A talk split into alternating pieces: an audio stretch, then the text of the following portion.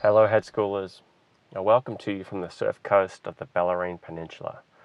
My family and I are once again in our happy place, Ocean Grove. Beach air, the novelty of new routines, and plenty of rest are just the remedy for the welcoming of the winter solstice. The shortest day of the year, marking the first steps towards spring, towards new life. For me, that life is the birth of a book, a process I know little about the fumbling steps of a newborn have begun with the first draft being finished and now edited with precision and care by my dear friend Leslie Lau.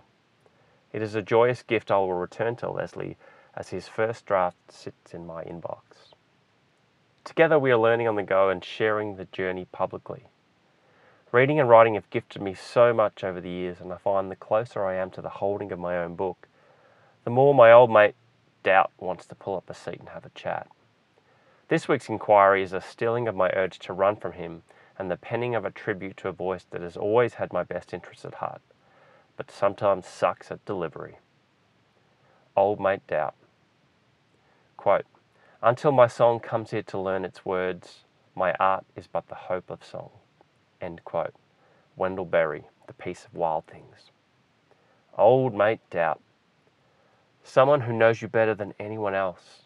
A voice, a feeling, an energy. Who knows? Doubt helps shine a light on areas you find hard to see, sharpening your eyesight to ensure that all is well in your world. A loyal soldier, as Bill Plotkin would call it. Unfortunately, like many of you, I feel off when they are, they are in the room, like their presence indicates that I'm not okay. A presence I find myself scrambling to get away from a reign of chaos when I so desperately crave order. Lately, I've been working on improving my relationship with doubt, building the courage to sit in the doubt, to start with a thought or thoughts and move through to the emotions that the thought brings about. Can I follow doubt all the way down into the body? Can I find doubt? With a beginner's mind, I notice. Noticing with the best tool I have, compassionate inquiry. So many questions drop into my conscious field. How does something that does not exist have so much sway and power? What purpose does my doubt serve? What lessons does my doubt have for me? I won't dare speak to your doubt, but I know you will notice similarities, charted patterns that feel familiar. Origin stories. Doubt confusion, fear, worthiness, they have biological underpinnings. Keep life alive. Dark corners, new spaces, public expression leave us open for a multitude of deaths. So the closer you get, the louder the volume. Step back from the edge. Are you sure this is safe? Do you trust this person? This feels off. Should we hide? What an ally a friend that looks out for me and only me, a friend that has managed to keep me safe for 43 years on this beautiful planet. My memories of Doubt's origin stories are faint, but as a father, I get to see my own origin reflected in the growth of my own kids. My six year old son Quinn is beginning to meet Doubt. It just happens to be in different areas. Dad, I am really excellent at monkey bars. Full truth, full belief, doubt nowhere to be seen. But I see the doubt in his outstretched hand as we enter a new space with strange faces. Doubt is there to take care of him in this situation. Doubt and Dad to the rescue go hand in hand. He doubts strangers, which is awesome, but does not doubt himself. What a marvelous combination. Doubt the dangerous, but never your ability. This is a master lesson. This observation leads me to wonder when does doubt turn against us? Is it to protect our social status? Is it to prevent embarrassment? Where do the wheels come off? I know school plays a part. I see it in the 18 year old students that leave school. The wide eyed monkey bar legends are replaced with young adults who have let many possible pathways in life become overgrown and unavailable. I'm always deeply saddened by this. Speaking to my daughter's prep teacher, I told her that my only goal for her at school was to leave school with the same spirit and zest for life. I actually chose more choice words than that. I don't want school to fuck her up, as she is perfect as she is. And as a parent, I will fight tooth and nail to ensure that this happens. Comparing apples to oranges. Mimicry plays a key part in our doubt. As our consciousness sharpens, we notice how we are different. Social media amplifies this. As we struggle through the orcs of puberty, we want only to fit in, to be liked. So we wear the same clothes, display the same patterns of behavior, and in general, sacrifice our uniqueness in a bid to blend into the fabric of friends and welcome community. This makes doubt happy. Strength in numbers, one of the crowd.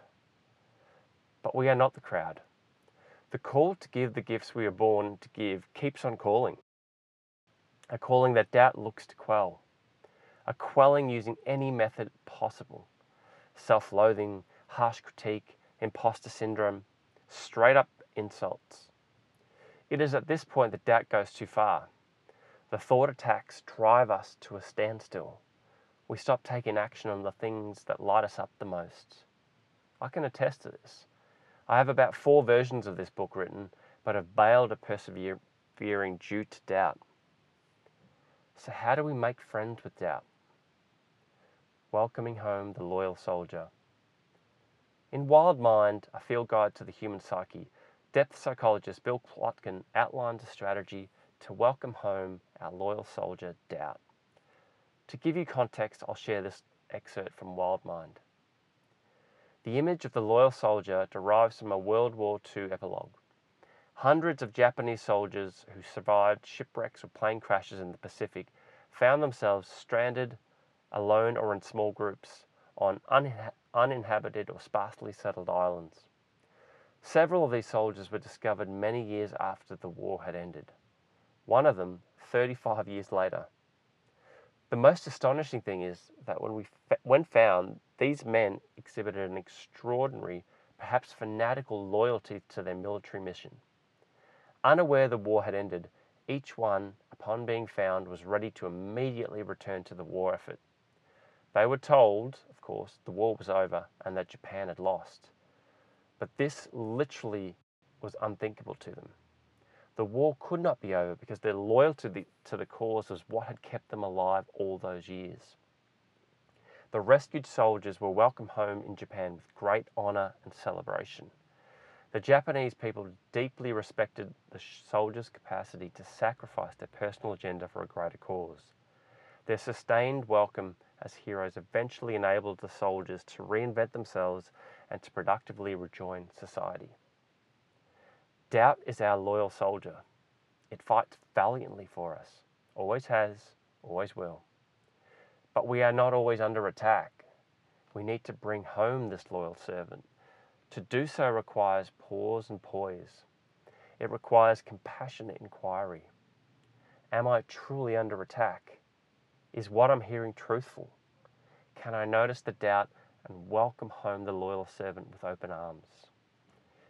If we can pause in those moments of doubt, we can make peace with our old mate. Doubt will always be in the room. Just the mere presence is a sign that we're on the right track. Our work in progress is ensuring that doubt doesn't mute the sounds of our song. For not singing the songs we were born to sing would be a greater atrocity than a little uncomfortableness. So, doubt, I thank you humbly for your service, for your continued service. But I'm okay. I'm safe, and I have a song to sing. Till next week, Steve.